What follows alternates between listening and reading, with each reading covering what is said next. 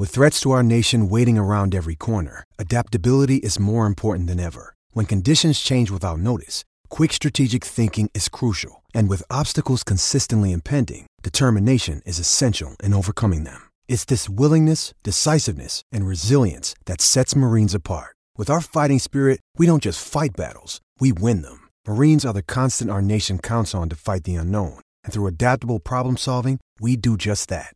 Learn more at marines.com.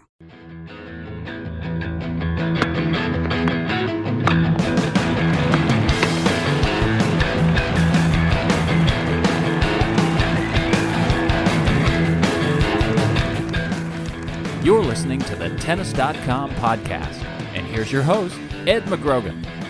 Hey guys, welcome back. Tennis.com podcast once again. Ed McGrogan and Steve Tignor. Um, taking our tennis question, I guess, not uh, not a call-in show. Of course, we're had we had a question between Steve and I that we wanted to answer this week. You know, it's a week where there's not a, a really big specific tournament to focus on. There's, you know, we're still we still are waiting for the very big hardcore tournaments to begin in August. Um, but the question that I thought was appropriate was, you know, was who has the most to gain this week amongst all of the uh, players in action, and I think it's I think it works because it's we're not lacking for star power either on a week of you know where there's not a big term. We're you know we still have Andy Murray playing, Grigor Dimitrov, players that we'll get into. Um, lots of you know, Wozniacki on the women's side. Uh, so for a week that you know has a has some events of, of good importance um, going on, mainly in the U.S. Maybe Steve, I'll start. You know, I'll I'll let you lead it off. You know, who's someone that as you as you look over these draws in Stanford and Washington, even perhaps in Austria, that has uh, potentially a lot to gain on this week. Well, I think you you know for the for start with the men, um, I think you look at somebody like Kei Nishikori. He's the second seed in Washington. Um, he was hurt, as he often is at Wimbledon. Had to pull out of Wimbledon, but he says he's he's back. He won a three set match last night. Um, you know, I think he was the finalist in the U.S. Open last year, so he'll he'll need to defend that, or or he'll he'll be thinking about that. Um, I, I, was surprised that, you know, looking at him, that he hasn't done better in in any of these lead-up tournaments uh, in the U.S. Open Series. He really hasn't done that well in Masters events in general. Uh, it just seems like a point.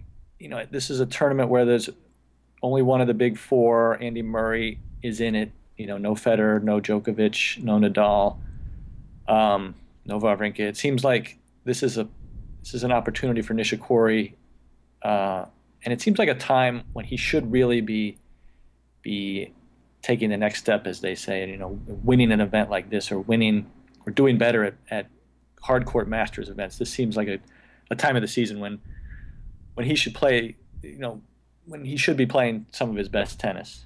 Yeah, he uh, he beat Duckworth last night. I I actually watched uh, the end of the Duckworth's actually first round match cause, because Ryan Harrison was featured on it on Tennis Channel and um, so you know he got good billing of course in the U.S. and that uh, you know once again good billing for uh, Harrison didn't do him any favors.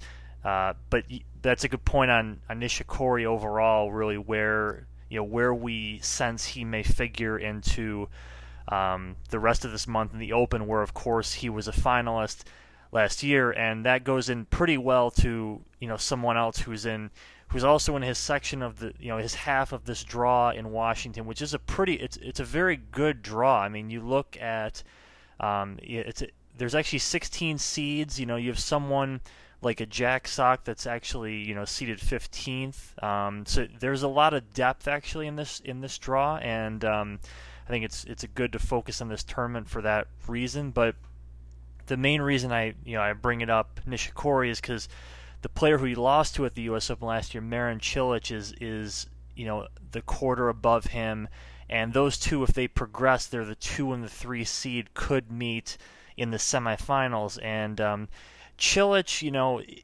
when you look at when you look at his recent play, it's actually been very strong. He, you know, really since Roland Garros, um, where he, I think, apparently, you know, has kind of a started playing better, B gotten over the injuries that that really just derailed him for the first part of the year. And he reached the fourth round in Paris. Um, you know, at Wimbledon, he goes and makes the quarters, goes down to to Djokovic, um, four, four, and four, and then, but it's this time of year anyway where where you know as we saw last year at Flushing Meadows where Cilic obviously has the most potential. Um, he gets kind of kind of a mirror match in a way, not to compare Querrey to Cilic's uh, resume at all, but he does you know face a similar type player in him next. But you know for for Cilic, I think this not not only just this week, but this summer in general, leading into the Open is pretty interesting for him. Yeah, I think people have sort of forgotten about him, and then he had a good Wimbledon, like you said. He's you know he he got straight setted by Djokovic, pretty routine match, but but um, I think Cilic said afterward that he was you know he was happy with the way he was playing. Uh, Djokovic really didn't give him much to work with, um, and he was looking forward to the U.S. Open, playing in the U.S. and in a way that he hadn't. You know, he felt better about his game than he has, you know, since last year. Really, came down to one really good week for him last year. We, we, you know, we saw the potential there, um, but it's sort of looking like, you know, maybe he's going to, if you know, for a while it looked like he would never do anything like that again. You know, what he did at the Open, but now it's sort of looking like he's going to. There's the potential there for him to to contend at the Open again, and he's played some good matches against Querrey in the past. They've played played a five setter at Wimbledon, um, so that that's an interesting matchup as well. Yeah, and um, you know, kind of looking over, you know, the rest of uh, this DC draw, like I said, some good depth here overall. I think, yeah, I think there are a lot of players that that we could, you know, call some attention to, um, you know, for various reasons. You know, we've we've kind of seen the, you know, steady reascendancy of, of Viktor Troicki up to number, you know, really kind of has come back well from um, from a a banned absence from the tour. Uh, you know, we see you know, someone I, I think on the other side of the draw is is really more interesting. Um, is Dimitrov, who I mentioned before, and who you know who if he certainly hasn't fallen to the levels of where we've seen a Genie Bouchard fall this year, uh, but the comparisons I don't think are that dissimilar either. You know, they both really made made you know I think made believers of, of people last year, and for, for for good reason. I mean, they played well on the biggest turn at the biggest tournaments. Um, I think most most people at that you know after 2014 could were saying with some assurance that you know these are probably at some point two future slam champions and uh, you know very different games of course but you know the 2015s have really followed you know a, a similarly disappointing path, and Dimitrov most recently uh, has, shed kind of everything from his uh, his team. That includes Maria Sharapova for one, but it also probably more importantly includes Roger Rasheed, his his coach that was given so much credit for bringing Dimitrov, seemingly getting the most out of his game, and now um, you know, now he is you know down in the rankings a bit, and we I, I don't think we really know what to say about Dimitrov a lot. So you know, what what thoughts do you have of him now as we move our way into August? Yeah, well, he you know to me he looked kind of lost for most of this year, and I think maybe we maybe we can understand why now that you know he's he you know he's now he's he's like you said lost the two people who were who were working with him or were close to him. Um, Sharapova and Rasheed. So he's you know he's sort of on his own now, and you can sort of see maybe he saw that he saw those things coming. Uh, since then, he's tried to he's tried to work with Ivan Lendl. Apparently, that that's not going to happen. A coaching relationship that was a possibility people speculated about. Um, Lendl saying no to Berdych, saying no to Dimitrov. Yeah. It's, it's yeah, one time only. It's a high standard. Right. Um, Dimitrov, you know, I would think it, it, almost looks, it almost seems to me like a like a good opportunity, a good time for him Um, he's he's old, you know, he's been around long enough and is old enough. You feel like maybe he's going to want to coach soon, but he can work without one and see, you know, see how he does. And and and it seems like a time for him to to take control of his game and and his career in a way that he hasn't in the past. Um, the you know the game, the talent is all is all there. I feel like he didn't he didn't show a lot of fire or or or um, you know competitiveness this year. That that should you know that's something he can control and and bring back, and the, the you know the talent will be there. And he has a good draw in Washington, so um, so we'll see where he goes. Also, just DC in general, like you were saying, the tournament is really you know we've seen we've seen some some U.S. tournaments lost in the summer, Indianapolis and L.A., but DC really has um, you know has really consolidated itself. It's become a bigger event, almost you know, not Masters level, but a, a, good lead into the Masters with clearly see, clearly seems like the the top tournament below the Masters of you know I, I, think it's kind of undisputed at this point. Yeah, I think it's a good you know it's really made itself into a good leadoff for the for the U.S. Open Series, a, a significant a significant tournament. You know, you, you see it with the draw. You know, we didn't mention the best player in this tournament, Andy Murray, the top seed, um, who's come over a week earlier than normal. So, um, so you know, he's another obviously another interesting person to watch there. Yeah, I, and I was gonna move move the way up the draw there. Um, I, I find that uh, that you know we we actually just had a, a, piece put up on the site that Pete Bodo wrote on Murray, and um, and I think it's more interesting. I, I would be curious actually to see you know what happens if the if a likely um, Isner Murray quarterfinal were to happen because I I think I think from both sides of it I, I'm really just interested in in the outcome how these two play I think you know strictly from a who has more to gain that's clearly you know something from that Isner would have more to gain from and it's uh, you know he just won the previous week in Atlanta these are the kind of matches that invariably at these tournaments he runs into all the time. You know, I shouldn't I should say with the exception of the U.S. Open because he runs into Philip Kohlschreiber in the third round all the time there. and and and uh, but before that at the at the Masters events, I mean, he's done well. He's done very well in Cincinnati, um, Canada. I mean, he's he's usually good for a late round fixture against one of these top five six players. And I think it would be good a time as any now that you know you see what kind of rush Isner is playing off of in, in Atlanta, and then Murray obviously. You know, he seemingly, he surely has his reasons for coming to DC. I mean, uh, the crux of what Pete was saying in in his story about Murray was that you know maybe really once you get past Wimbledon and this is almost Murray's comfort zone in the summer and and there you know the results do kind of back that out in a way and and maybe there's you know it, maybe it makes a bit of sense to see him in a tournament um, that you wouldn't expect him in. So for both of these two, I am you know kind of hopeful that maybe that match materializes. Yeah, Isner, you know, he's it's it's time for that month of speculation about Isner, a month of, of hoping he can do something and and these are the tournaments where he can. The two out of three set tournaments in the U.S. on hard courts. That's that's pretty much his comfort zone.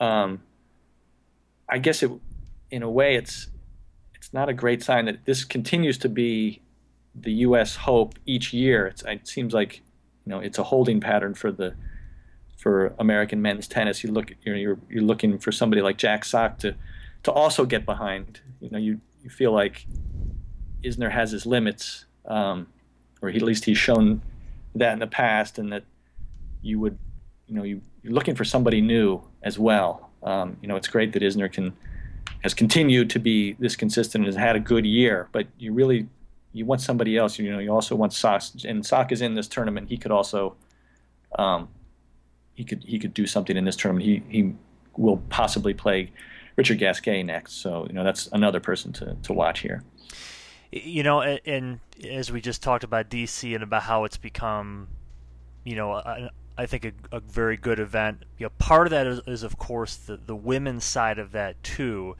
and the City Open. I think this is a you know one of the reasons I was kind of confused as to why Tennis Channel is all in on this tournament. And I guess you I guess you take what you can get. You know, it, that's you know I think one obvious thing, um, and it's in the U.S. of course, but but it is a you know it's another dual gender event. That's kind of the the the direction most of the really the sport has been headed in over the past five to six years. You know, the women's draw doesn't match up with the men's. You know, it's significantly smaller. The um, the com- the competition this year is, is is nowhere near that level of Makarova as the number one seed. You did have um, Bouchard and I believe Azarenka also pulled out of this. Um, one of them may have been Stanford, but I just can't remember. But uh, one person I did want to make mention of um, on this side was was another former U.S. Open champion, sort of along those lines of Cilic's Sam Stosur, where you do you know you do have to really kind of know your tennis trivia to to recall that Stosur, you know, has that U.S. Open title.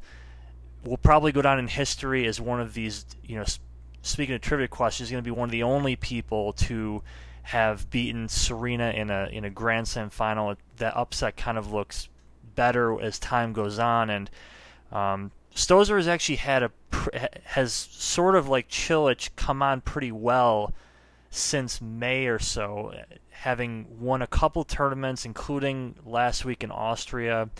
Um, and I, guess I, I guess I mentioned her because, you know, in particular, you know, we're in this era or we're in this time where Serena is so obviously um, ahead of everybody else in the rankings that it almost wouldn't seem a, it almost wouldn't seem a surprise to see anybody opposing you know go deep into a um, into a tournament a Grand Slam tournament final. And at the French we saw that with Safarova at Wimbledon. We saw it with Muguruza that you know anybody is really fair game to kind of stake their claim um, if they you know happen to perhaps be in a good side of the draw. And Stosur has the credentials to do it.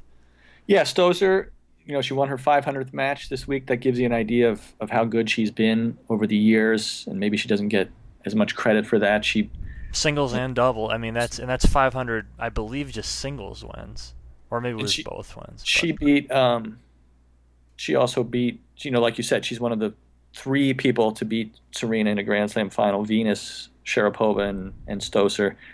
And she won a she won she won a clay court tournament. Um, so I think yeah, I think if you're looking for people who could pull an upset and and sort of spoil the party for Serena at Flushing Meadows, Stosur Stosur definitely has has the ability. She's done it before, and um, she has the game. She has the game for that. Yeah, um, you know the rest of that draw, we have um, some players. Of course, will be seeing at the Open. You know, potential Cornet, Stevens. You know, these are certainly players that might also fit that mold on the right day too. Um, you know the other you know the the main women's tournament which traditionally it always has been you know as as stacked as um, as can be for an event this early is in Stanford. Um, but with Serena pulling out of that event that that's kind of fallen a little bit on the luster this week. Uh, but there is you know still a pretty heavy field there. Um, I think I think many of these players you could say are have a lot to gain this week. Um, you know, as you kind of look through this draw, you know, who are some that that stick out to you? I think you look at Radwanska, the second seed. She's been a finalist here. Um, she, you know, she had a She had a terrible first half of the year, and she had a good, really good Wimbledon. Um, reached the semifinals again. So you sort of look to see where she's going to go. Is you know, is she back to that that top 10 level that we that we're used to from her. And also Madison Keys she won her first match pretty easily. Um, she's had a, some great results this year at the Grand Slam. She'll come in with a you know top 20 ranking semifinals at the Australian Open quarterfinals at Wimbledon. Um, all, you know a can she do it consistently week to week at a smaller tournament like this? I, you know she hasn't really she hasn't shown that yet. And b she how you know will she be at her best coming to the U.S. Open when there'll be a lot of pressure, a lot of talk about her. So you know, it's it, interesting to see where she starts this this sort of month long this her her next month. curious also from from this event to see, and and these are more I think summer long or month long arcs as we head to the Open. Um, Karolina Pliskova, who had who had such a great uh, start to this year, and you know has been steady throughout, but in particular had a very very strong opening part of uh, 2015. You know, kind of where does she sustain that into you know now that she's really back on hard courts because that's where most of that those gains were made. Um, she'll actually play Date Krumm, who against you know somehow beats Sabine Lisicki. That that story just continues to never end. Um, I will say you should uh, all look ahead to something we have in the Heroes issue of tennis plan on Kimiko Date Krumm, just to, something to throw in there. Um, and also, I guess you know, it's it, it's another sort of mainstay in the later rounds of of tournaments, um, Grand Slam tournaments. but but a disappointing Wimbledon was was Angelique Kerber, and she actually could play Radwanska. Um, tomorrow if both of them advance. So I think that's really you know potentially the match of the tournament that could happen uh, pretty early um, in in Stanford. And you know the the one other tournament that we haven't got to, I wanted to make mention of because it's uh it it's kind of a, a summertime tradition where someone it, it feels like someone always ends up going on a bit of a run in these events leading up to the open because there are a lot of tournaments. There are a lot of tournaments spread out across across um, the world, and, and for a while you kind of have some some draws that are that are ripe for the taking if if you play well enough.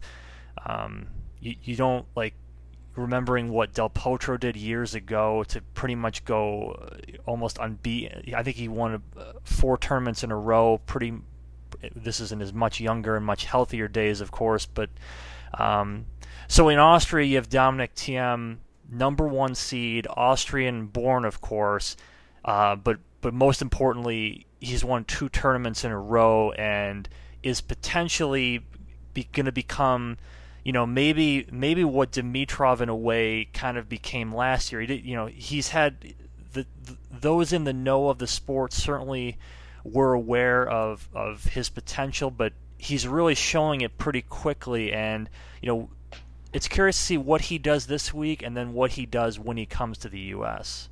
Yeah, you know, he um, in recent years we've had we've had winners, players who've won a few tournaments in a row, like you said, over the summer and over those summer clay court tournaments. Uh, Fabio Fognini did it. Um, but Thiem is something different. You know, he's he's not a guy who's just going to win a couple tournaments and then you won't then just sort of continue on his way. He's a guy who's getting better each year. He's 21 years old. He has a game that I think is is destined for the top ten. He's almost he's you know he's almost in the top twenty now, um, and maybe and a lot of people would say he's destined to win Grand Slams in the future. He has that kind of he has that kind of game, um, and like you said, a sort of Dimitrov esque game, big forehand, one hand and backhand, can play all court, has a great serve. Um, I wrote earlier this year that I felt like he was representative of this new generation, sort of laboring in the shadows of the big four, slowly stop and start progress, much slower than we're used to from from younger players. Uh, and Thiem's seem to be you know going along that path. But now he's really taken taken a leap in you know this this month, winning two tournaments. He didn't beat any any top five big name players, but just being able to complete and win two tournaments, I think, is significant. Uh, we'll see what he does with his third straight week. That'll be tough, but um, you know, he, he had a decent U.S. Open last year, so he's another guy you're really looking for and hoping for to see something uh, out of him when he when he gets to the U.S.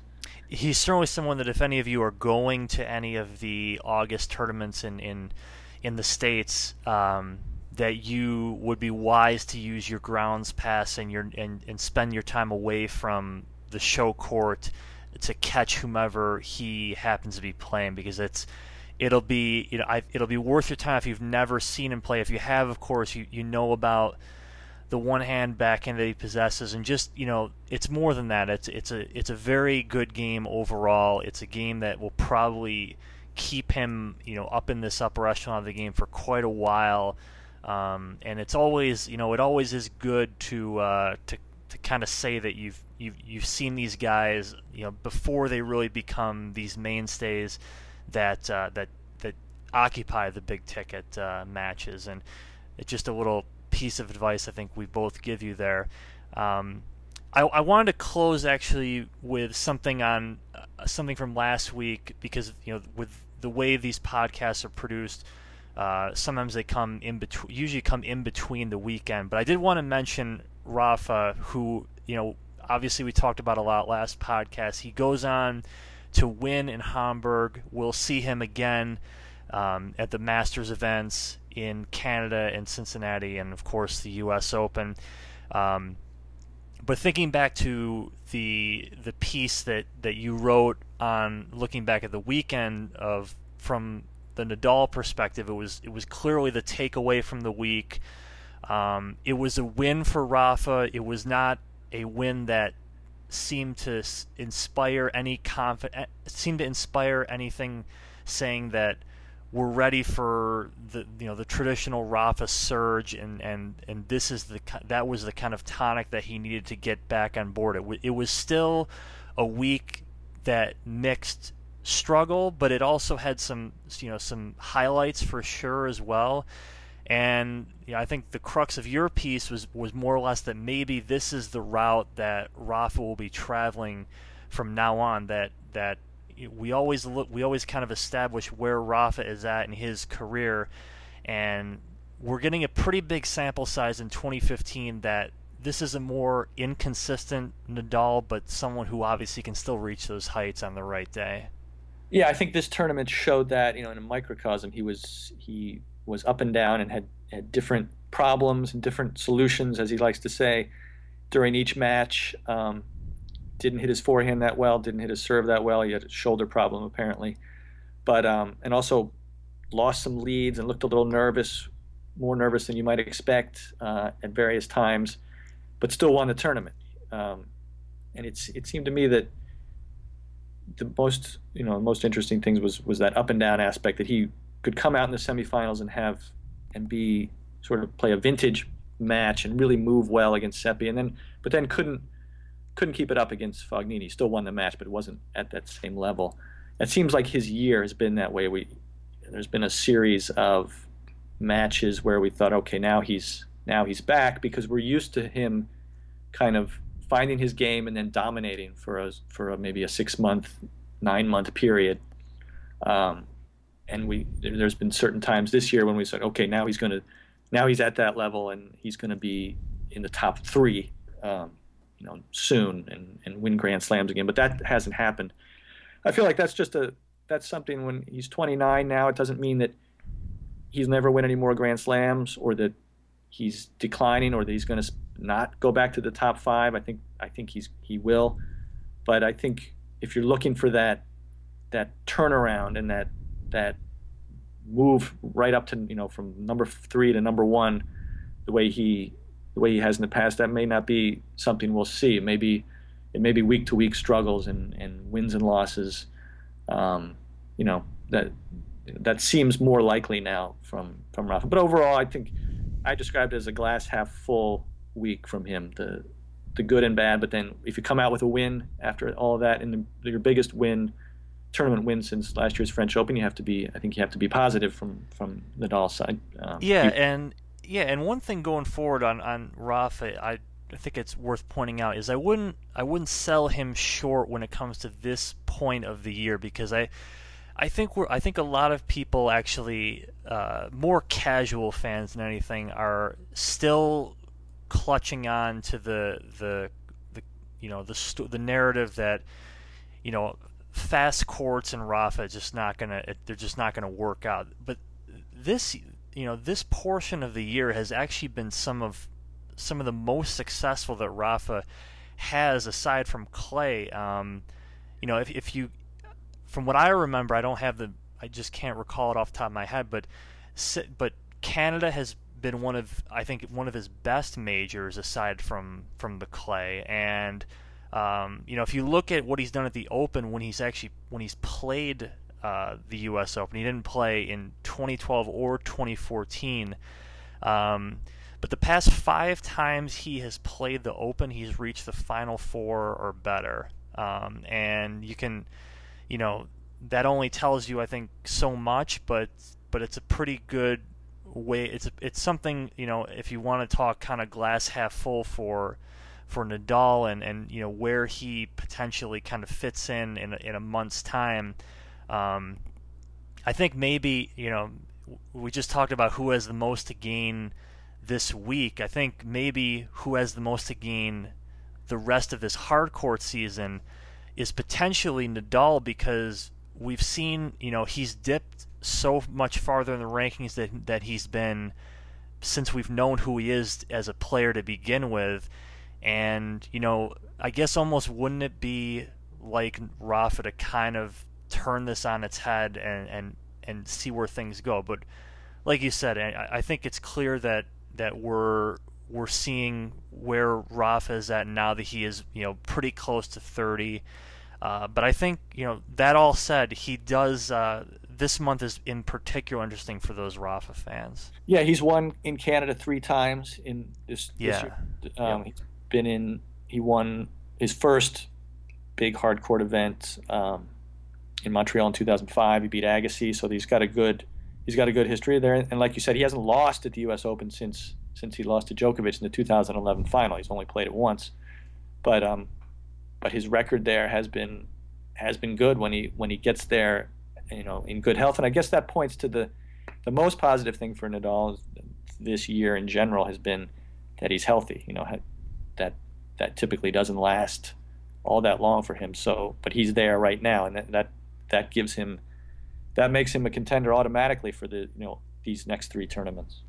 Uh, I'll leave you with a trivia question. This is a good one, I think. Uh, who did Rafa beat to win the 2008 Canada Masters? I was at this tournament, so I know this. I did not look this up. He beat uh, Agassi in 05. That's correct. Did he beat Murray, or was that an earlier match? I know he played Murray, or that was in Toronto. That, right? That was in Toronto. Murray was earlier in that tournament. The, certainly a surprise finalist. Go ahead, tell me. I don't know. From Germany from Germany. Yep. Um, I want to say. Nicolas Kiefer, but I'm not. But that's correct. Nicolas Kiefer, 2008. Uh, his I was there for his moment in the sun. So. Well, maybe uh, Rafa will remember that match. You know, he'd be inspired by that. Yes, that's that's glass half full exactly. Yeah.